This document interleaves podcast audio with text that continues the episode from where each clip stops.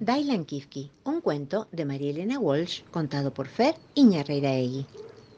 Yo no entiendo a la humanidad. Por ejemplo, todo el mundo está acostumbrado a que en el colectivo, en los trenes, en los subterráneos, los empujen, los apretujen, los despeinen y los tironeen de aquí para allá. Y nadie se queja. Pero basta que se den cuenta de que el que empuja es un elefante, ¡zápate! Hay que ver el escándalo que hacen como esta famosa señora que se fue en el tren muy contenta, dejándonos desolados y muertos de hambre, de frío y sueño en la estación de Ituzaingó. No se imaginan con qué tristeza miró Daidan Kifki al tren que se iba. Naturalmente enseguida se puso a llorar. Naturalmente al rato apareció furioso el jefe de correos de Ituzaingó, que se había quedado trabajando hasta tarde. Parece que cuando había conseguido ordenar todas las estampillas, la explosión lacrimógena del elefante hizo retemblar tanto el edificio que se le volaron como papel picado. El comisario fingió levantarnos un sumario, y así el jefe del correo quedó más conforme. Yo reuní a mi familia para pedirles consejo. No es posible, les dije, que ahora que la parte más astronáutica y chiripitifláutica de la expedición está resuelta, nos quedemos para siempre anclados en esta estación. Hay que encontrar una manera rápida y sencilla de volver a casita. ¿Por qué no vamos a pie? preguntó mi mamá. Es muy lejos, estamos cansados, rezongaron los demás entre bostezo y bostezo. ¿Y si lo volvemos a poner las alas a Ailan Kifki? sugirió mi hermano Roberto. Se nos va a escapar otra vez, le contesté. No, insistió Roberto, lo atamos con un piolín bien largo, de modo que no lo perdamos, aunque vuele por todo el cielo. Pero el que tuvo la idea más inteligente fue el abuelo. Atención, dijo. Lo que tenemos que hacer es esperar a que pase un tren de carga y colocar a Dailan Kifki entre las vacas. De noche no se va a notar mucho la diferencia entre una vaca y un elefante. Sí, es muy buena idea, le dije, pero ¿y en qué vamos a viajar nosotros? No podemos ir con las vacas. Nosotros tomamos el colectivo, dijo papá. Cualquier día, le contesté, cualquier día voy a dejar que Dailan Kifki viaje solito. Pero si va a ir con las vacas, insistió mi papá, ellas lo cuidan, son muy cariñosas. No, señor, dije, de ninguna manera lo voy a dejar viajar solo, en un vagón oscuro, con unas vacas que vaya a saber quiénes son. Entonces mi tía Clodomira dijo, ¿y por qué no vas vos en el vagón con las vacas? Tía, porque yo no soy una vaca. Y así seguimos discutiendo un buen rato. Por suerte, no pasó ningún tren de carga. Después de discutir decidimos pensar. Para eso nos pusimos todos el dedo en la frente y paseamos en fila por el andén. La fila se convirtió en una especie de calecita. Dábamos vueltas y vueltas, todos pensando y repensando en silencio, cuando de pronto, a que no saben quién apareció. Imagínense. ¿Se imaginaron? Dailan Kifki, un cuento de María Elena Walsh, contado por Fer Iñarreiraegui. Capítulo 42. Apareció nada más y nada menos que el señor Enanito Caroso Minujín. Pero señor Caroso, ¿qué está usted haciendo aquí? Creíamos que a estas horas estaría durmiendo. Sí, estaba durmiendo, contestó. Se abrió la levita y abajo tenía un camisón de bombasí. Se levantó el gorro y abajo tenía otro gorro, tejido y con pompón. Se quitó un escarpín y debajo tenía puesto otro de lana. Estaba durmiendo, dijo. Pero de repente... Y se puso a llorar como un loquito por alto para no cansarlos la inevitable aparición del jefe de correos, granate de ira a causa de la nueva explosión lacrimógena que había hecho retemblar de nuevo su oficina y sus filatélicas estampillas. ¿Qué le pasó, señor Caroso? le pregunté. Hágame upa y le cuento, dijo muy mimoso. Entonces le hice upa. Lo paseé un poquito para que se le pasara el hipo y al fin me contó. Y soñé con mi pelota. La extrañé tanto que me vine corriendo para ver si ustedes todavía son pisiché. Y el llanto y el hipo no lo dejaron seguir hablando. Traté de consolarlo como pude, aunque me di cuenta de que tanto llanto era nada más que una manera de tirarse un bonito lance para que yo le devolviera la pelota. Señor Caroso, le dije, aquí tiene a la pelota en su jaulita. Pero sepa que al que da y quita, le sale una jorobita. Enseguida abrazó la jaula como si jamás se la hubiera ganado yo en buena ley. Inmediatamente se le pasó el llanto y el sueño y se puso contentísimo. Luego de contemplar a su pelota durante un buen rato, pasó a contemplarnos a nosotros. ¿Y ustedes qué suspiciche están haciendo aquí en la estación? preguntó al fin. Le contamos todas nuestras desgracias. Ajá, dijo el señor Caroso. ¿Y ahora qué suspiciche van a hacer? Y eso estábamos pensando cuando usted llegó, le dije. Entonces yo también voy a tener que pensar.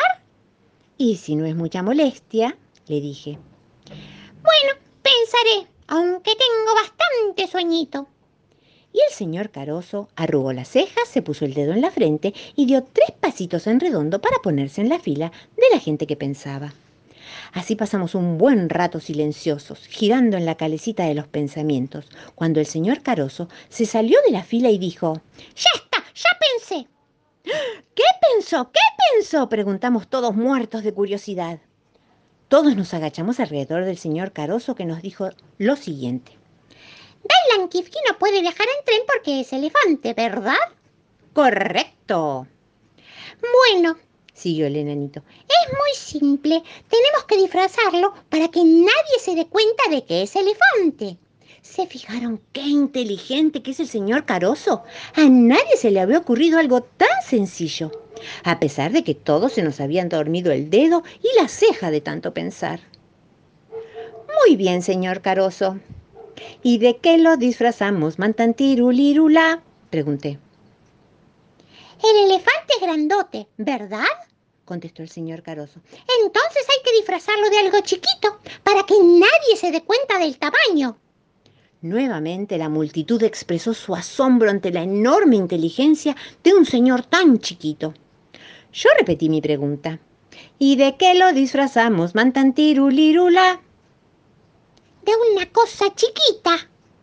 Y todos volvimos a formar la calecita de los pensamientos, con el dedo en la frente, las cejas arrugadas y murmurando entre dientes. Una cosa chiquita, una cosa chiquita, una cosa chiquita, una cosa chiquita. ¡Ya está! dijo por fin el señor Caroso. ¡De mariposa! Va a ser muy bien su papel porque ha sido un elefante volador. Pero mi hermano Roberto dijo, estamos fritos. ¿Por qué? preguntamos todos. Porque la mariposa es un animal, contestó Roberto, y vamos a tener el mismo problema que está prohibido viajar con animales. La mariposa no es un animal, es un bicho, dije yo. Un bicho chiquito que bien puede haber entrado por la ventanilla sin pagar boleto. Sí, pero una mariposa gorda como Dailan Kifki va a resultar demasiado sospechosa, insistió Roberto. Aguafiestas como siempre. Y entonces, ¿De qué lo disfrazamos, mantantirulirula? insistí yo. Queda una solución, dijo Roberto, que no me explico cómo hacía para pensar tanto a esas horas de la noche. ¿Cuál es la solución? Hay que disfrazar a Dailan Kifki de persona. De persona, no de bicho ni de animal. Todos quedamos impresionados ante tanta inteligencia. Mi hermano Roberto agradeció modestamente y con los ojos bajos recibió los aplausos de la multitud. ¡Bravo! ¡Bravo! ¡Bravo! Thailand Kifki, un cuento de María Elena Walsh, contado por Fer Iñarreiraegui. Capítulo 43. Roberto pasó a ser el centro de atención de todos. A los pocos segundos había perdido su modestia, hablaba como un político viejo, firmaba autógrafos y nos miraba por encima del hombro. Dijo una especie de discurso en el que afirmó dos cosas. A saber, Primero, para que el elefante no fuera visto por el guarda ni los pasajeros, había que disfrazarlo de pasajero de tren. Segundo, no me acuerdo qué pavada añadió. ¿Y cómo lo disfrazamos, mantantirulirula? insistí yo. Eso es lo que hay que pensar, dijeron todos, y volvieron a arrugar las cejas, ponerse el dedo en la frente y caminar en calecita. Parece que a todos les entusiasmaba la idea de jugar a pensar, pero a mí me tenía un poco aburrida, de modo que golpeé las manos y los hice romper filas. Basta de pensar, ordené. Ahora hay que actuar. Hay que disfrazar a Dylan Kifke de pasajero de tren. ¿Y cómo es un traje de pasajero de tren? preguntó mi mamá, dormida como una mesa. Es un traje con solapas, botones y mangas, mami. Pero Dylan Kifke no le va a entrar nuestra ropa, protestaron todos, de puro amarretes, para no prestársela al pobrecito. Vamos, no sean egoístas, les dije. Vayan donando sus prendas, aquellas que no sean imprescindibles. Que aunque sean chiquitas, las añadimos, las cosemos, le ponemos botones. No sé, las arreglamos una por una. ¿Saben qué hicieron todos? Se abrazaron como locos a sus sobretodos, a sus trajes, a sus galeras y a sus carteras. Entonces yo me quité el delantal. Entonces a todos les dio vergüenza. Entonces de a poquito uno donó un sombrero, otro un botón, el de más allá un calcetín, otro una corbata, un amarrete y una tapita de botella, mi tía Clodomira un pañuelito. Todos desfilaban y en silencio arrojaban sus donaciones a las patas de Dylan Kifke. De pronto me encontré ante una respetable montaña de prendas de vestir. Pero ¿cómo acomodarlas para que le sirvieran de disfraz a Dylan Kifke? Entre mamá y mi tía Clodomira trataron de unir varios sobretodos con alfileres de gancho y ponérselos como una gran capa. Pero Dailan Kifke parecía una montaña disfrazada y no un pasajero de tren. También le pusimos unos cuantos sombreros, uno arriba del otro. Fue inútil. Opté por tirarle todas las prendas encima del lomo y de las orejas, así, sin ton ni son, y me alejé un poco para ver qué tal quedaba. Un verdadero mamarracho. Lo más descorazonador de todo era que seguía tan elefante como antes. Entonces, casi llorando, le devolví la ropa a todo el mundo, dándoles las gracias. Naturalmente, todos se pelearon, se empujaron y se disputaron las prendas. Para colmo de males, el señor Caroso, que parecía la única persona seria de la comitiva, había desaparecido. Y para rematar todo apareció el jefe de correos para protestar porque con el bochinche debido al tironeo de la ropa se le habían despegado todas las estampillas otra vez. Paciencia. Ya estábamos todos dispuestos a viajar a pie cuando aparecieron unos pintores. Todos con mamenucos pintarrajeados, escaleras, brochas y baldes de pintura se pusieron a embadurnar las paredes de la estación con grandes letras que decían ¡Viva, viva! y muera, muera. Los mirábamos distraídos, ya que no teníamos nada más que hacer que bostezar y desesperarnos. Así, mirando y remirando, se me prendió la lamparita. Se me ocurrió la idea. ¿Por qué no pintarle a Dailan Kifke su traje de pasajero de tren? ¿Acaso en algunos circos no pintarrajean a los elefantes? ¿Por qué no? ¿Eh? Yo no sé pintar muy bien, pero en caso de necesidad.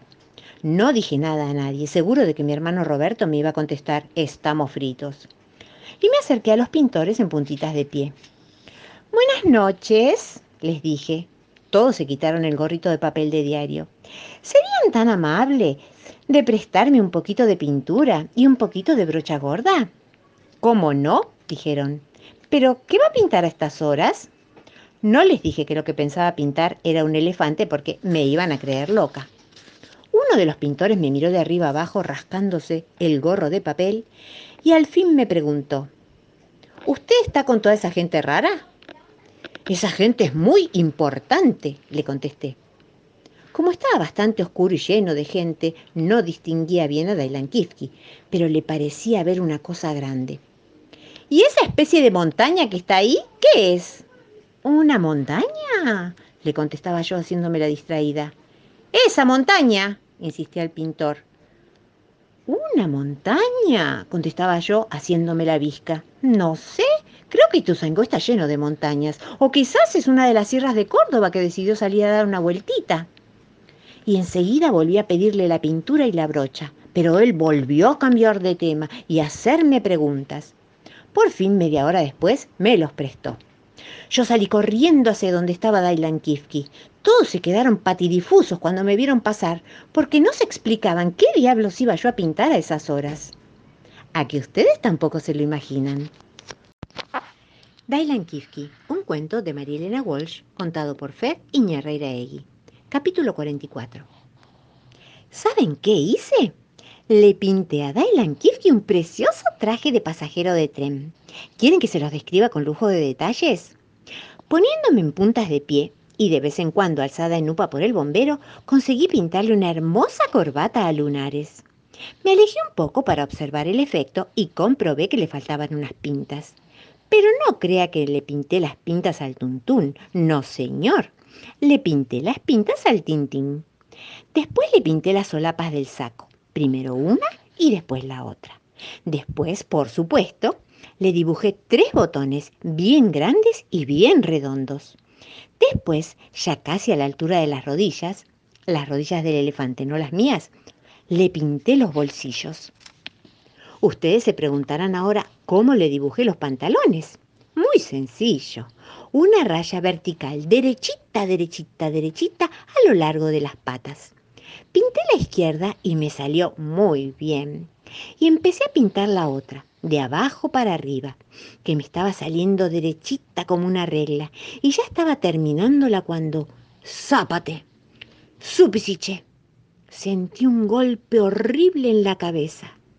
Ni siquiera alcancé a pedir socorro. Apenas pude decir ¡Soco! y me desmayé. El golpe fue tan catastrófico como inesperado. De repente vi 789 estrellitas y me caí redonda sobre el andén de la estación Ituzaingó. Tuve la impresión de que me había muerto.